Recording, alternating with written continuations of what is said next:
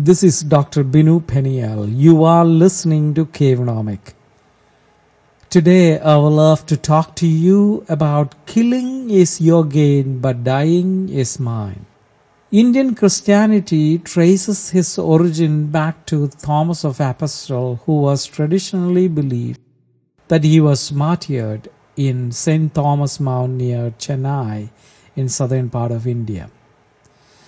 There are a number of Christians who refers to refers themselves as St. Thomas Christians, or um, there are communities that are representing uh, St. Thomas Christianity in India, and continue his legacy to share the gospel to the most unreached people groups in the world. Evangelism take place at the great risk as they may be they may get the chance of getting beaten or murdered and have their churches burned in the Indian subcontinent. And this is the same case in many of the South and Southeast Asian context. On average, more than 150,000 people die on this planet each day. And last one year, the estimate or the research says about 90,000 people have lost their life um, for the sake of Christian faith.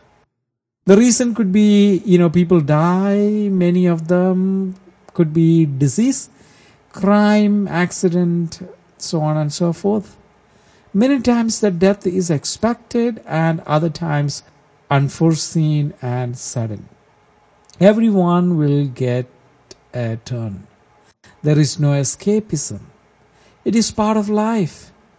So it is better to be prepared.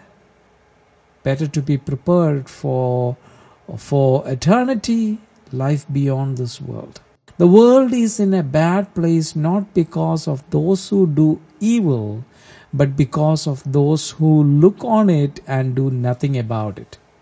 Recently, visiting some of the websites and some of the media blasts based in India, the outrage against the minorities are very alarming. People are being divided based on their caste, religion, the color of their sin, and based on the nationality or the place of their birth. We often think when unexpected happen in life or the day I was born, God was resting. Start to rebuild your life. In a way to do that is by throwing all that you have learned in the school through the window. The greatest master key for success is nothing more than self discipline, complete possession of your mind and your mental attitude.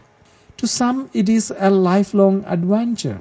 Emerson once said, We become what we think all day long. Many people ignore the fact that one hour of planning will take three hours of execution. This is true also in our life. Stop living life in a passive way. Henry Ford pointed out that there was not any job that couldn't be handled if they were willing to break it down into little pieces. This is true even in the modern way of blogging or publishing in my case. The people you spend your time will time with will change the way you think and ultimately the life you have. Number of years ago, when I was learning psychotherapy, I worked with Father Dr. Jacob Cherian, who put me through the deathbed ex- exercise. I was asked to clarify or clearly imagine myself laying on my own deathbed and to fully realize the feeling connected with dying and saying goodbye to the world. It was also asking to imagine who all are visiting my deathbed and to identify my feelings. This exercise will help you identify the value of relationship and how much I did left out of my own life. I started to appreciate my life and relationship, started to live my life fully and intentionally. I truly believe the sin of our life is not only omission but lack of submission. That which we do and that which we left undone. We often say, Someday I will do this or someday I will do that. Today is that someday or tomorrow never comes. You don't have the capacity to control your yesterday or your tomorrow. Confronting our own death doesn't have to wait until we run out of time. The fundamental fact is that the day you are born, you start dying, whether you agree or not. You know, you can never mark a someday in your calendar. But there is a good news. You can mark a Sunday in your calendar. Start lying to yourself so that you can create a vision for yourself the way you want to be because your unconscious cannot differentiate between a reality and a lie. Your subconscious mind don't have the capacity to differentiate between fantasies and realities. Your subconscious mind does not know you're fantasizing. Fake it until you make it you know, this is a statement I've heard after coming to the United States about a couple of years back. Give some grace to yourself. Fake it until you make it. This is exactly what I'm talking about when I said start lying to your conscious, subconscious mind. Treat or love yourself in a positive way. It is visible in the way you treat, the way you shop, the way you spend your money. Who you are is what you see. When you're happy, when you're compassionate, when you're full of energy, hope, opportunities, you see the same thing. In the same way, when you're sad, angry, very boring, unattractive, you see the world around you in the same way. Who you are is what you see. Everyone is in the same place, but some are looking at the stars. But remember, only those who are looking at the star will radiate and reflect the star. Motivation doesn't have to be an accident. There is no freedom while we remain in our mortal bodies. Philippians chapter 1 verse 21 says, For me to live is Christ and to die is a gain. Since 2014, India is governed by radical Hinduism, and the level of intolerance against minorities, especially against Christian minority or Christian community, has gone up markedly. Hundreds of churches have been burned. People are physically assaulted and some are killed. Professing Christians are the main target of the culprit or culprits because of their faith in action. The global church need to wake up at the time and start providing the door for more training, discipleship, education and the vital relief aid.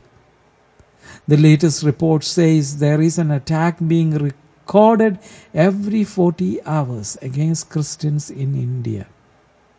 People have converted to Christianity because it has given them the identity and a sense of purpose.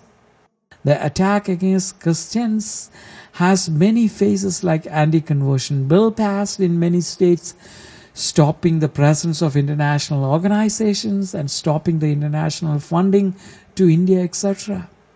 It is also relevant to state what the National Review um, said about India seeking a closer relationship, I quote, seeking a closer relationship with a country permeate with nationalist fuel religious persecution would damage moral force behind behind America's campaign to limit China's expansionism. It is even will affect the growth of India abroad and the growth of India as a superpower in South and Southeast Asian context. This is even helping the China to have most power in the in the South and Southeast Asian context. This religious problem should be taken seriously. It is beyond a religious issue or a communal issue. For it would directly affect the future relationship between the United States and the first world countries and India. Indians are the losers, and if India wants to play a major role in the global platform in the postmodern world, India needs to stop the intolerance against advanced. Uh, intolerance against minorities and create a value system for the human dignity and freedom the technologically advanced world is not going to go back to the stone age of caste and social discrimination based on religions and mythological ideas. That include the cow worship or any idol worship. America did not create the religious freedom or the liberty but religious liberty and freedom created america I'm just quoting or the idea from Governor Bobby Jindal. It is my prayer and wish that let the future of the postmodern India be created through the value systems like liberty, justice, and freedom. Human rights and individual liberty, including religious freedom, should be the heart of any nation that is progressing and leading in the world, especially in the postmodern context. So, when it comes to dying, Christians are gaining the ground. Killing is your gain, but dying is mine. The advantage of dying for Christian is that they will be with Jesus for their whole life and the rest of their eternity. May God bless you. This is Dr. Binu Peniel. You are listening to Cave Cavenomic.